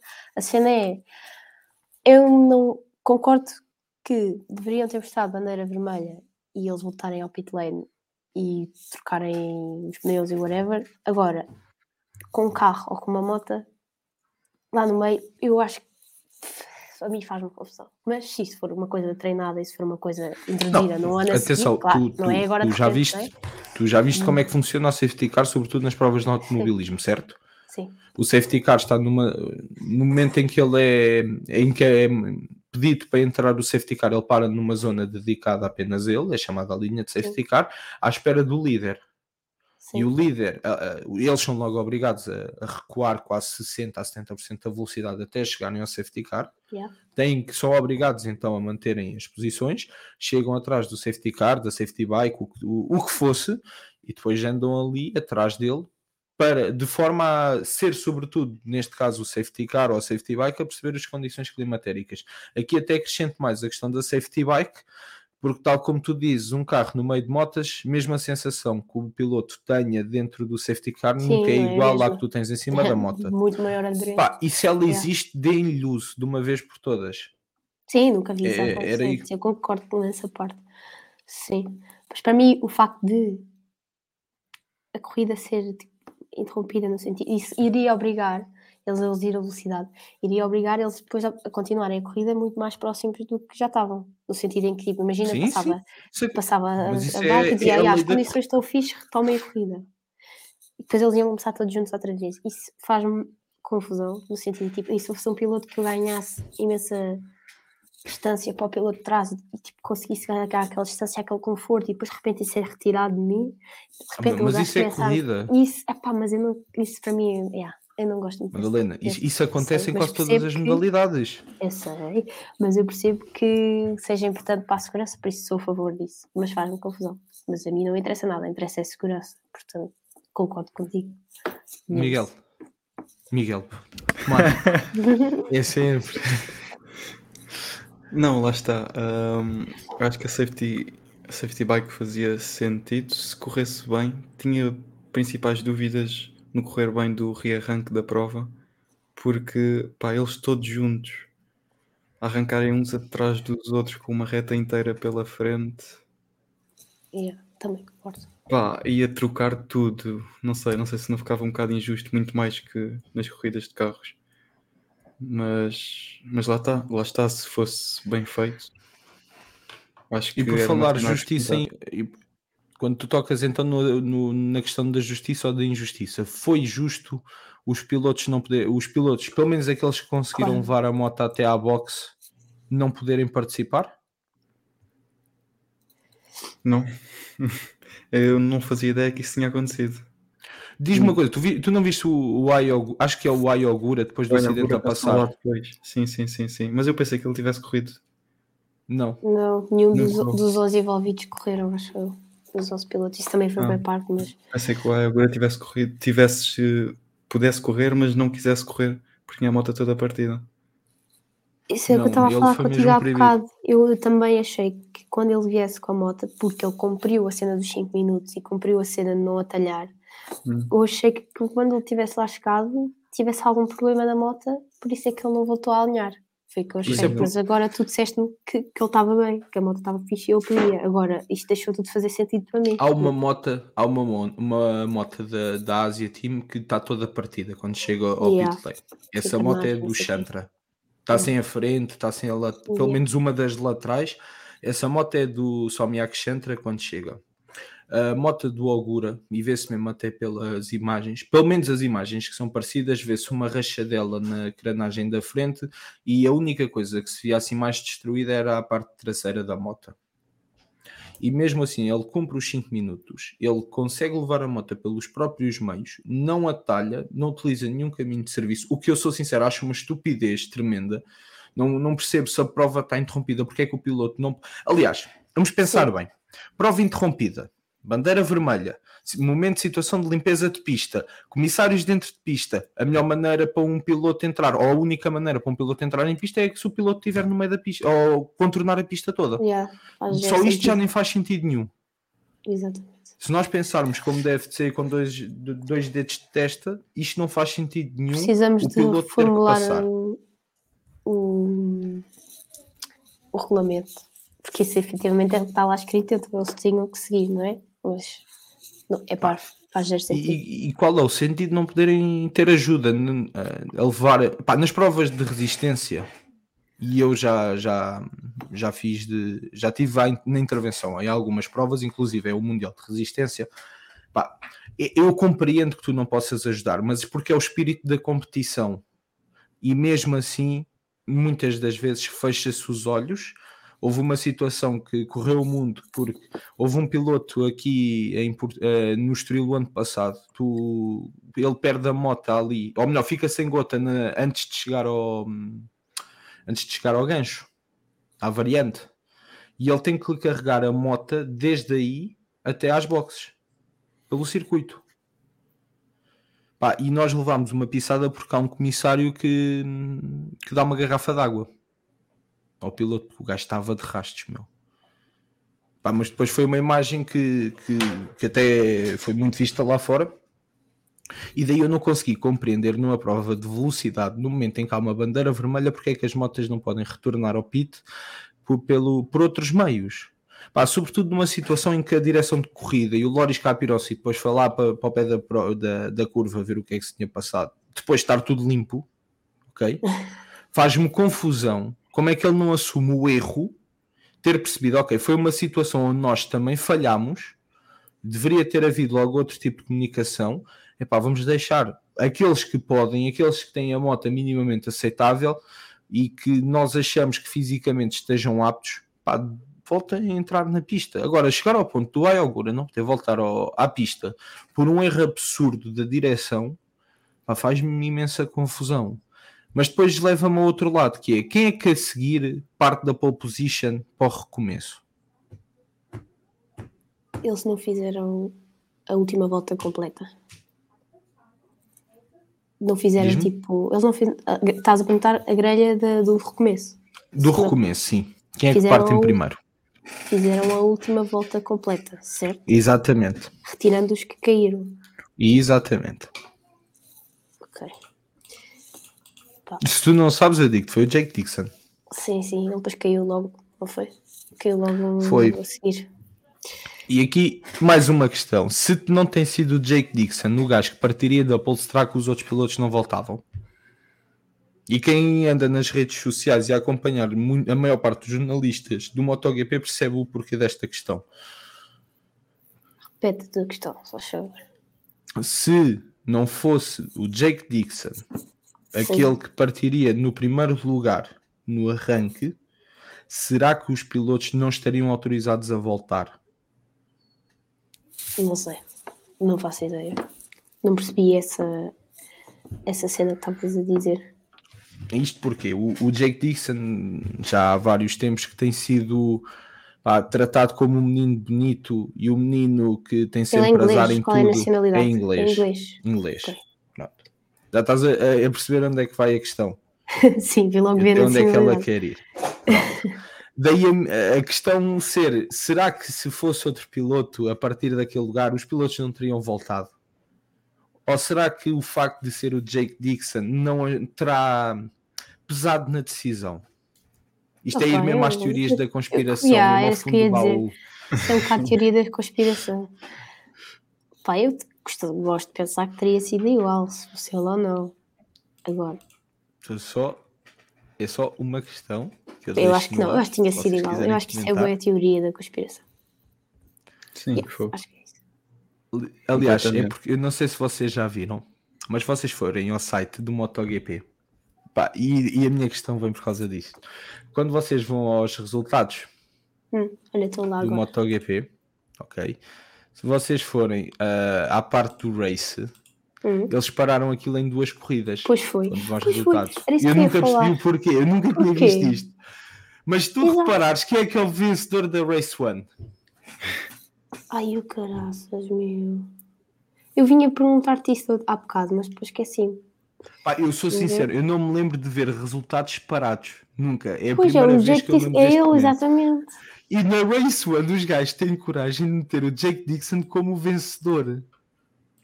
Não, Não, não, não, o pior é que nem houve Race 1 nem Race 2. Houve Não, mas, mas ainda se fôssemos rigorosos na análise, nem sequer era o Jake Dixon, porque o primeiro gajo a cortar a meta na última volta é o Aaron Canet. Ai, ai, ai, Pá, mano. Eu há bocado ia perguntar isso quando estávamos ao fim, Pronto. esqueci. A minha questão é, é- é tipo, é, é, é tanta sapatada à volta do Jake Dixon que um gajo começa seriamente a, a Mas eu nunca tinha reparado nesse favoritismo dele. Agora estás-me a dizer, não sei, tens outros exemplos tu, em que ele tu seja segues um... o. Tu, tu segues, se seguires aqui o, o melhor amigo do Tomás, que é um gajo chamado Simon Peterson, um jornalista do The Race, tu vais ver aquilo é.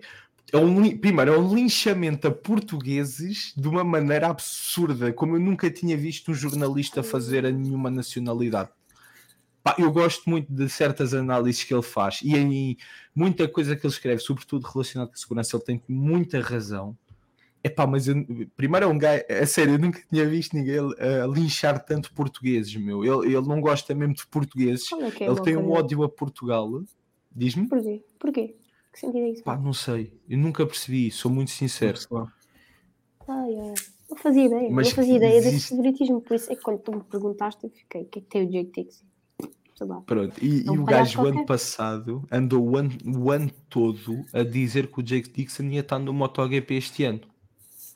O ano passado o gajo andou, o gajo e não só, atenção, eu estou a falar nele porque ele acho que é o expoente máximo disso, mas eh, eram muitos aqueles que fizeram uma pressão tremenda a- atrás da, da equipa, como é, que, se- como é que se chamava o ano passado, da Petronas, para meterem o puto a correr e o puto lá correu, correu mal como o caraças. Quando havia um gajo como o Garrett Gerloff, o André Locatelli, mil e Yeah, um gajos que podiam encher aquela posição e yeah, foi o gajo que foi lá substituir sem Yeah. ninguém perceber muito bem como. E então criou-se sempre esta questão do, do Jake Dixon e, e sobretudo dos pilotos de, de descendência ou, ou os pilotos britânicos. O Binder é outro, os Binder, aliás, são outro exemplo disso. São, são pilotos que são carregados ao colo pela, pelos mídia britânicos, sobretudo por, ou, sobretudo não, principalmente por serem filhos de pais britânicos. Eles são sul-africanos, mas os pais são, são british.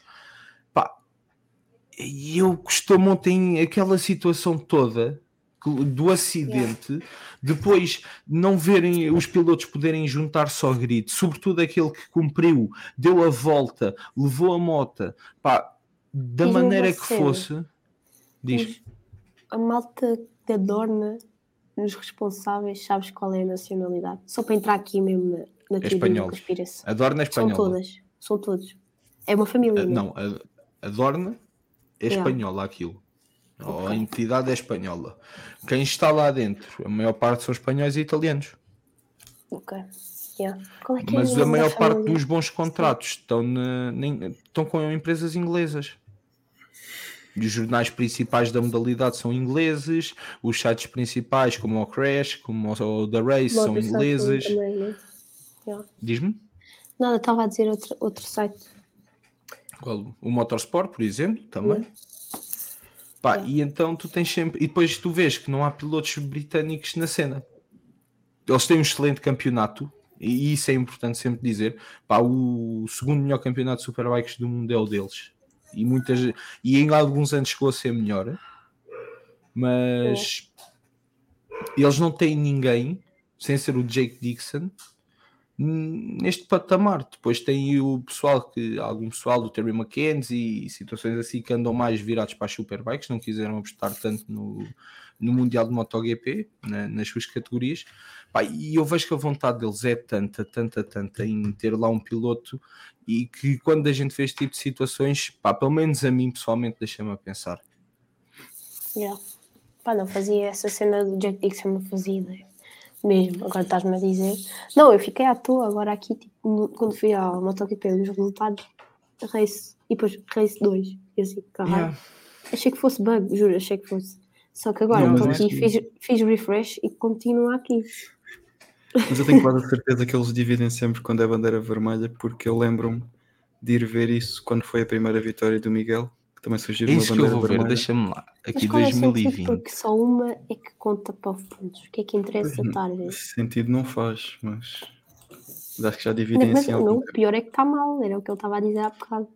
Isso é que não faz sentido nenhum. ia. Estar o Dixon em primeiro. Olha, eu vou-te dizer uma coisa. Eu fui confirmar, uh, neste caso, o Grande Prémio da Estíria, que foi a primeira vitória do Miguel, e de facto tens lá então a Race 1 e a Race 2. Confirmo uhum. que é verdade. Entretanto, na Race 1 tu só não tens é, resultados nenhums porque, como é óbvio, não faz sentido nenhum. Yeah, yeah, yeah, Tem lá nada, está tipo vazio. Tá, não tem nada. Não há resultados disponíveis para o evento. É o que faz sentido. Sim, não sim. há. Quer dizer, só falta a gente pontuar. Olha, vamos dar agora pontos a ti, estás a ver? Tu ficaste em primeiro, ninguém percebe yeah. como, mas ficaste em primeiro na, no, na primeira corrida. Pá, portanto, toma lá metade dos pontos. Pá, isso então era fogo. Era só o. Então, o, o pior que podia acontecer. Mas tal, então, para, acabarmos aqui, não sei se querem acrescentar mais alguma coisa ao assunto Moto 2. Sintam-se à vontade. Não, acho que está. As notas da Madalena. Já, yeah, estou aqui a ver se tinha aqui algum pontinho.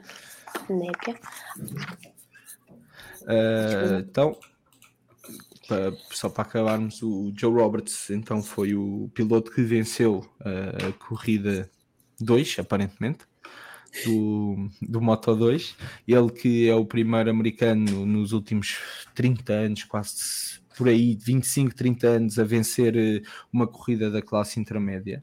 Uh, ele que tem sido apontado como um dos grandes nomes do, do mundo, ou, aliás, um dos grandes nomes da, a sair da América e como uma das grandes esperanças, eh, algo que não era assim tão visto com, com o Cameron Bubia, é mais visto agora com o Jake e esperemos que então esta senda continue. Eu gostava de ter um americano no, no MotoGP, pessoalmente, eh, já tenho no, nas Superbikes o Garrett Gerloff, não me importava nada então de ver agora um também no, no, no MotoGP.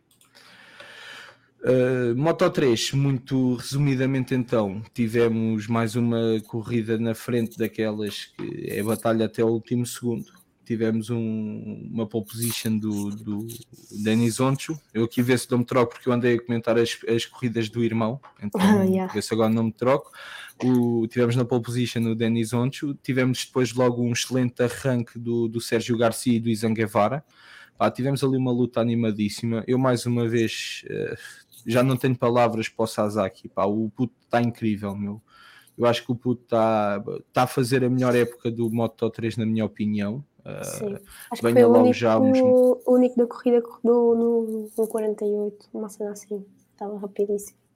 Pá, o, o puto, sério, e ainda por cima não tem nenhuma KTM, nenhuma onda, pá, e mesmo assim ele leva, eu não vou me pronunciar aqui a afiliada da BMW lá para a frente, ok? Porque não recuso-me a dizer o Skvar ou o Skavara. Uh, e, e, pá, e, tem, e, gostei muito da corrida. Lá está, o Moto 3 não desilude. Quem me desilude foi o Denis Foggia. Madalena, o que é que se passou com o Foggia este fim de semana? Foi mais uma corrida de amealhar pontos porque percebeu que não, não dava mais? Uh, não sei que lugar é que ele começou. Uh, Digo-te já. Como é que foi? Mas sei que ele andou ali a tentar ali, a certo ponto conseguiu entrar nos pontos, teve tipo primeiro tive uma grande parte da corrida sentada aos pontos e depois lá apareceu. Era assim, então, certo? Isso que eu estou. Sim, a corrida dele foi assim. Eu estava aqui yeah. só a ter a certeza. Portanto, ele passou. passou né? Ele passou ao Q2, ele teve no Q1, mas passou ao Q2. Ele ficou no segundo lugar no Q2 e estava aqui a ver. Ele partiu de décimo segundo.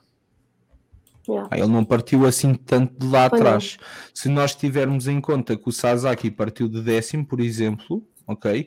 Ou que o Daniel Olgado, que até estava a fazer uma boa corrida, partiu décimo terceiro e conseguiu ir lá para a frente na mesma, não, não acho que seja a desculpa perfeita para, para o fim de semana do Denis Foggia, ele que depois, apesar de tudo, ele acaba na oitava posição. Yeah. Isso não. É assim, ele é um daqueles que tem que mostrar prestação porque está lá à bué, na verdade. Sim. E tem tipo, ou é agora ou é este ano. É ele e o André Minho, ou é este ano, ou, ou ficas lá para sempre, ou basas.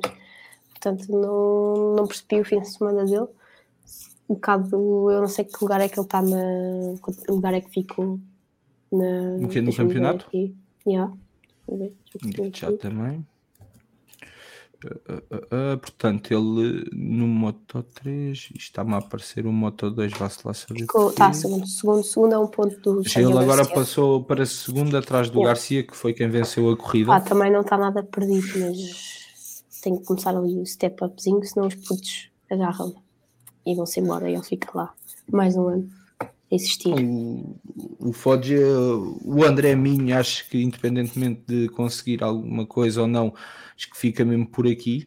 Não, nem, tô, nem consigo ver o Minho neste momento a anos. subir. São 10 ou 11 anos lá. Bah, eu já não o vejo a subir sinceramente para a Moto 2. É. Não, para o Mundial, vejo agora a ir-se divertir para, para o campeonato italiano de velocidade, talvez para, para, para a Stock 600 ou, ou, ou, até para, para a Super Stock 1000, não, não as Super Bikes, mas aí nesse, nesses patamares, pá, é, é, um piloto bastante experiente, é, mas já são muitos, muitos anos nisto. Uh, isto vai um bocado em contra aquilo que eu constantemente digo, porque eu sou muito a favor dos pilotos poderem escolher a categoria que querem. Nós tivemos pilotos do outro mundo que ficaram só pelas 125 porque foi o que eles quiseram fazer a vida toda. Uh, e, e, vai um bocado contra isso, mas pá, se o objetivo do MotoGP neste momento é ter os putos novos no Moto3 para depois os ir evoluindo, fazendo como a Fórmula 1 faz com a Fórmula 2 e com a Fórmula 3 neste momento, não, não é o campeonato indicado para o Minho continuar. Sim, mas eu duvido que ele tenha tido ofertas para subir, porque os últimos, ah, como tivesse, bem os últimos dois ou três anos, tipo, foi uma treta. Não podia estar a dizer, ele podia ser um dos pilotos que escolheria ficar na Moto 3 porque efetivamente gosta, mas tu estava a dizer que, que ele se calhar também não teve ofertas para não, eu, eu, eu o que eu sinto neste pelo menos momento, ano passado e há dois anos foi uma treta. O, o que eu sinto neste momento é que os pilotos que optam por levar a carreira dessa forma, ficar nas, nas categorias mais baixas ou na categoria intermédia, esses pilotos foram todos para as superbikes por opção. Tu tens o exemplo do Dominic Agarter, o Agarter já tem. Sim 30 e poucos anos, pá, e ele gosta mesmo de estar na, na Super Sport. Ele teve convites para ir para as Superbikes e ele próprio recusou. Ele gosta de estar na Super Sport e é lá que se sente bem. E não é o único, tens vários pilotos na mesma situação que o, que o Dominic Agarter, entendes? Tens pilotos como o Baldassari também foi para lá. O Baldassari também lá está é. e teve uma excelente corrida este fim de semana. Ele ficou em terceiro, salvo erro.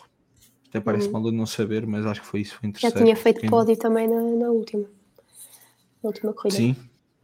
Yeah. Uh, pá, mas o, lá está. Isto para acabar, acho que o Minho este ano fica por aqui. E quem acho que também fica por aqui é o Sérgio Garcia, mas por outros motivos. Quer o Sérgio Garcia, que é o Izan Guevara, são dois putos que eu sou sincero. Começo a ver com andamento para estarem já no final da época a subirem ao Moto 2 Aí eles têm. E o Sasaki, então, isso já é outro, outra conversa. Sérgio Garcia, para mim, acho que vai ganhar o campeonato. Acho, mas é muito cedo para falar. E, e tu, Tomás? Já agora estás aqui tão caladinho. Oi, não, sei se viste, não sei se viste a corrida de Moto 2. Eu, eu sei que tu viste, não sei se prestaste atenção. Não, Moto 3, desculpa. Esse é que é o problema, esse é que é o problema. Cheguei à corrida de Moto 3, faltava duas voltas para acabar. E tive uns problemas no transporte, então não, não apanhei nada da corrida de Moto 3. Um, vi os resultados só. Uh, queria só deixar mais um ponto positivo para a corrida do Diogo Moreira. Não sei, pá, fez um, um décimo lugar tem estado a fazer uma época bastante estável e eu gosto do moço, então estou feliz por ele estar a conseguir ir somando pontos ao longo das corridas. Ok. Yeah, concordo. Curto bem dele por acaso. E foi tipo, eu acho que, eu acho que foi décimo terceiro, ou foi décimo? acho que Estava aqui a ver. Mas acho que era décimo terceiro. Ele ficou em décimo sexto, o Diogo Moreira. Foi? Ah não, pera, estou a ver o FP1, esquece. Desculpem, estava aqui a ver o FP1, ficou em décimo, é, é isso. Ah, pois okay, não. fica em décimo. Uh, em décima, ah, sim, mas ele teve a corrida toda, acabou na linha com mais, tipo, no mesmo fração de segundo quase, mais 4 ou 5. Não é? Isto, aquilo é sempre assim, aquele é aquele décimo, mas podia ser na boa um sexto. se Yeah. calhasse, estás a ver? E, E- se tu pensares que o colega de equipa acabou em 21, Yeah, por exemplo, está. Uhum. exato. O Diogo Moreira eh, também é um piloto que é um piloto que vem com outro tipo de preparação. Ele que tem feito vários campeonatos até chegar aqui. Ele andou a rodar a Europa, andou a rodar. eh, Teve no- nos campeonatos de iniciação do Moto América, vários campeonatos dos toques brasileiros.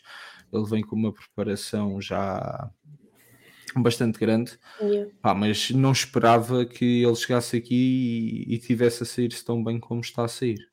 Oh, e veio com o, kit, com o kit de unhas de flat track e de motocross, que é o Sim. que interessa muito. Eu estou muito curiosa para vê-lo numa corrida à chuva. Muito. Porque sabes que é que é isso? nessas condições, quem treina flat track, quem treina terra, chega Sim. a uma corrida com chuva e está completamente à vontade. E eu aposto que a primeira vitória dele pode muito bem ser numa corrida nessas condições. Aposto mesmo. Olha, quem não está nada bem, continua a ser Ana Carrasco, que ficou em último, 55 Fantástico. segundos. Epá, eu até gostava de estar aqui de alguma forma a defendê-la, mas depois, quando temos o Rio Mala, que é o colega de equipa dela, em 23, Yeah. Começa a ser difícil Eu eh, falei, falei dela no último podcast e a minha, a minha opinião vai se manter até o fim. A não ser que Sim. eu para o ano com a habituação. Ou é a habituação que está a ser terrível, não é bem a habituação, porque ela também já teve Moto 3. Pá, eu não acho que ela tenha desculpa neste momento pela habituação. As primeiras Yeah. 3, 4 vezes, ok, para, para perceber a diferença do que é passar de uma 300 novamente para uma Hum, Moto 3. não sei. O quê? Porque ela saiu em 2014, ela não tem contacto com motas destas desde 2014. Também não é. É difícil passar de uma, das stocks, das 300 para as 400 e depois voltar eh, a existir com, uma, com um protótipo com Moto 3. Acho que ela tem mais desconto aí nessa área. Mesmo assim, Conhece um não, senhor não chamado Colin nada. Edwards e outro chamado Ben Sim. Spice? Ah. Yeah, that's isso, yeah, sim. Pronto. Pá, tudo bem. Tudo. Não são exemplos. Primeiro estamos a falar noutro tipo de categoria, Yeah. claro, e estamos a falar de homens, não querendo tocar aqui E na 20, questão. mas também de- estás a falar há 20 anos atrás, mas sim, está bem. Há 20 anos, o Colin Edwards ainda há pouco tempo. Não, o Colin Edwards, aliás, ainda há mais de Cal- o Ben Spies é há 10 anos. Calma. Ok? Ok. Mas ainda há pouco tempo, há dois anos, tiveste o Cal Crutchlow. Yeah, pois, true. Yeah, Mas lá está. argumento. idades diferentes, eh, categorias diferentes. Epá, mas, epá, eu acho que começa mesmo a faltar desculpas para a Ana Carrasco, sinceramente. Oh, acho que, eu- olha, sincera, ou para os resultados que ela faz. Disse que isto ia acontecer. A impressão que ela não tinha ritmo para voltar ao Mundial. Devia estar lá, era a Maria Herrera, mas pronto. Ela está no Motoe. Yeah. Ia fazer 600, pelo menos ano passado fazia 600. Eh, ela já não está a fazer 600 este ano. Yeah. Pá, mas ela tem muito mais ritmo. Muito mais ritmo. Sabe, Eu gostava de muito ver, eu não sei se alguma vez tiveste a oportunidade de ver eh, corridas do Campeonato Espanhol. Ela chegou a fazer umas 3 ou 4. Sim. Ainda há bocado estava. Não, não, estou a falar, mas de motocross. Ah, não. Ela fez esses 600 do Campeonato Espanhol. Ana Não, Carrasco, sabe, ela estava no disso? Mundial. Não, estou a falar, de- neste caso, a Maria Herrera. Pá, eu já vi umas duas ou três corridas dela de motocross e aí, epá, tipo, sem preparação nenhuma, a ir buscar pilotos da frente. Eu estou a dizer, Eu meu, aquela mulher muito de é... ver. Me dera ser, ser ela. Eu, eu não, eu sou sincero, eu não gostava de a ver na Super Sport 600. Não. Pá, achava que não tinha ritmo para lá estar. Mas o desenvolvimento que ela tem tido, sobretudo desde que entrou no Moto E, quando ela percebeu que tinha que treinar todos os dias, todos os dias, e que isto não ia co- continuar a ser um passeio de, de fim de semana, que eu acho que ela durante algum tempo andou a encarar isso dessa forma, ah, eu acho que que a Maria tem desenvolvido muito então nestes últimos dois anos e acho que merecia, não digo uma oportunidade, mas calhar um wild pá, para fazer uma prova de Moto 3 ou Moto 2. Sim, Pelo menos para então termos ela- a sensação de como seria ter uma piloto com outro tipo de argumentos no Mundial. Ela no Mundial de Júniores, tens fotos dela que ela está no pódio com, ah, esse tipo, Quartararo está lá e depois está ela. Sim, sim, sim, sim. As fotos assim, tipo, tipo, eu nunca. Ela fez-me. Tipo, impulsionou-me, bué. Nessa altura eu, eu segui e fiquei, ia, não, grande gaja, que me ser como ela. E foi grande a cena, juro. Gosto bastante dela, nunca tive a oportunidade de conhecer, só a Ana Carrasco. Mas, tipo, quando for conhecer a Maria, vou-lhe dar aquele grande discurso. Tipo, aí, meus pés, não sei o quê. Um carnista. é mesmo assim. Tomás, queres acrescentar então mais alguma coisa à corrida de Moto 3? Ah, não, por mim acho que está tudo. Estou aqui a fazer apontamentos. Já agora? Qual então, era aquela verifica. cena que estavas a falar, aquela luta com o Sasaki, o Sérgio Garcia, o Guevara, o, epá, grande luta, aqueles cinco, até o fim, epá, adoro ver corridas de Moto 3, adoro mesmo. Sim, sim, sim.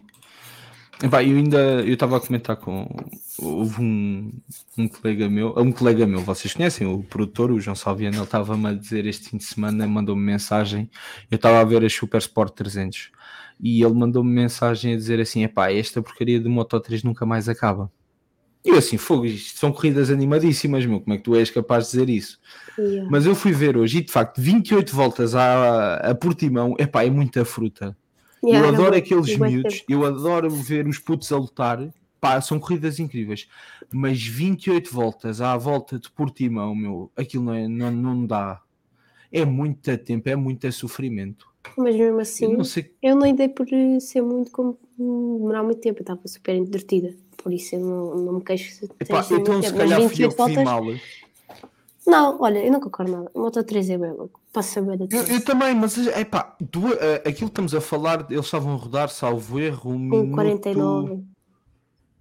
Um Pá, eu estava aqui 49 a ou ver se 50. conseguia ver. Um 50. Quando tu Yeah. pensas em 28 voltas, tu estás É a falar de quase uma hora de corrida. Então nós no CNV rodamos um 58, 59 e temos Pois por isso é que tens 10 voltas. 12. 14 voltas. 14. É, pois é, 300 é 14 voltas. Yeah.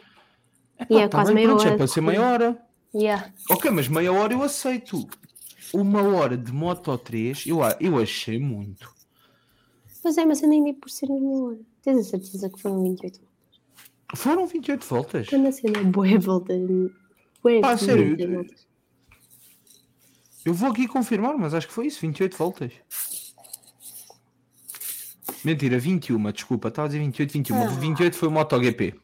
Eu estava tipo. hum, se Mas continua a ser muita, meu. 28, 21 voltas continua a ser muita. Eu estava a dizer 28, não, é 21 voltas. 96, no, quase 97 km à volta de Portimão. E isto é o que as superbikes fazem numa corrida normal. Yeah. Os quase 100 km, meu.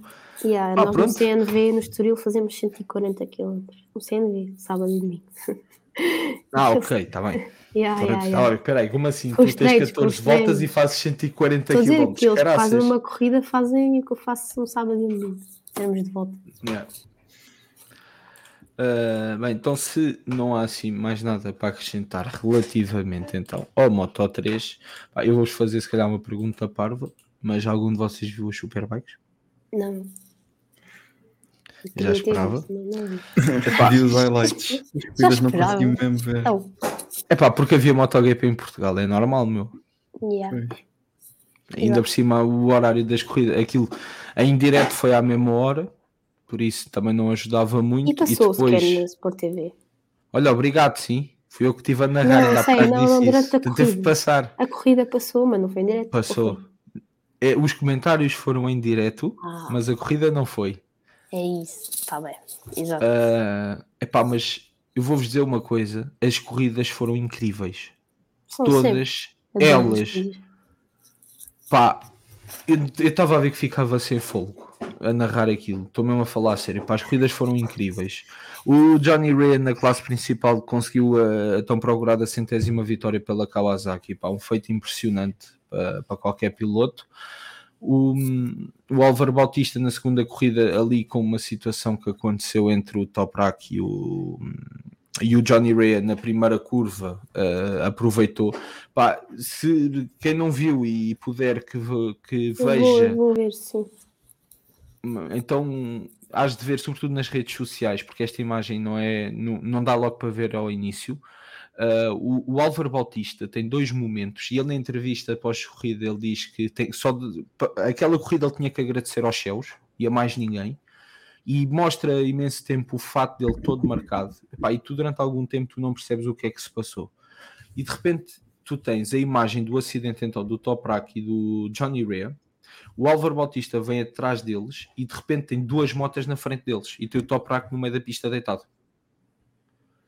Eu não sei como é que ele se safa para começar, e logo a seguir vem o colega de equipa, o Rinaldi, a, a, na entrada para a segunda curva de Assen, aquela que faz tipo um caracol. Pá, ele levanta a moto cedo demais, consegue levar a frente toda contra o Bautista, e o homem continua em pé, meu, que foi houve incrível. Hum, que drama, que dramático. Pá, tem que Pá, sério. Uh, o Iker Lecuona conseguiu o primeiro pódio nas Superbikes, ele ficou em terceiro na corrida 2. Uh, mais, o que é que eu posso assim trazer mais para não, não estarmos a gastar muito tempo com superbikes? Uh, pá, o, as corridas das 300, e- das 300 foi incrível, as duas. Pá, a segunda corrida chegou a ter 10 gajos uh, a lutar pela, pela vitória.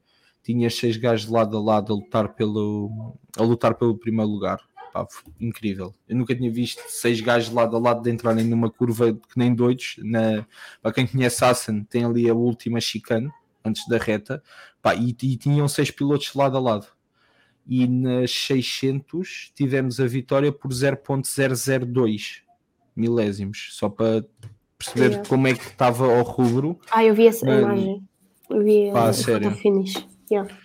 Um photo finish incrível que também aconteceu esta semana, já agora foi na Red Bulls Rookies Cup. Uh, eles até fizeram questão de partilhar essa imagem, não é pela vitória, mas é pelo sétimo e oitavo lugar, em que existe a margem de 0.001. Pá, e os gajos metem uma Uhum. imagem do photo finish. Vocês forem ao Instagram da Red Bull, Uhum. Da Red Bull Rookies Cup, se podes aproveitar para ir ver então. Já. Pá, a imagem do que é um milésimo de segundo é incrível, meu. Eu nunca tinha percebido Yeah, Yeah. é essa imagem. Pá, é incrível, meu. E parece que Portugal tem destas coisas de gostar de ser sempre em cima da linha com tudo. Pá, tá, tá brutal. E, e aconselho então a todos os espectadores que passem pelo Instagram da Red Bull Rookies Cup para terem a noção do que é um milésimo de segundo em corrida e do que isso pode representar quando se trata de, de luta por posição.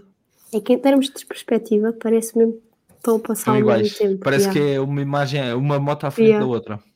Nossa, E que estão-se com Cena. fogo. Pá, é incrível.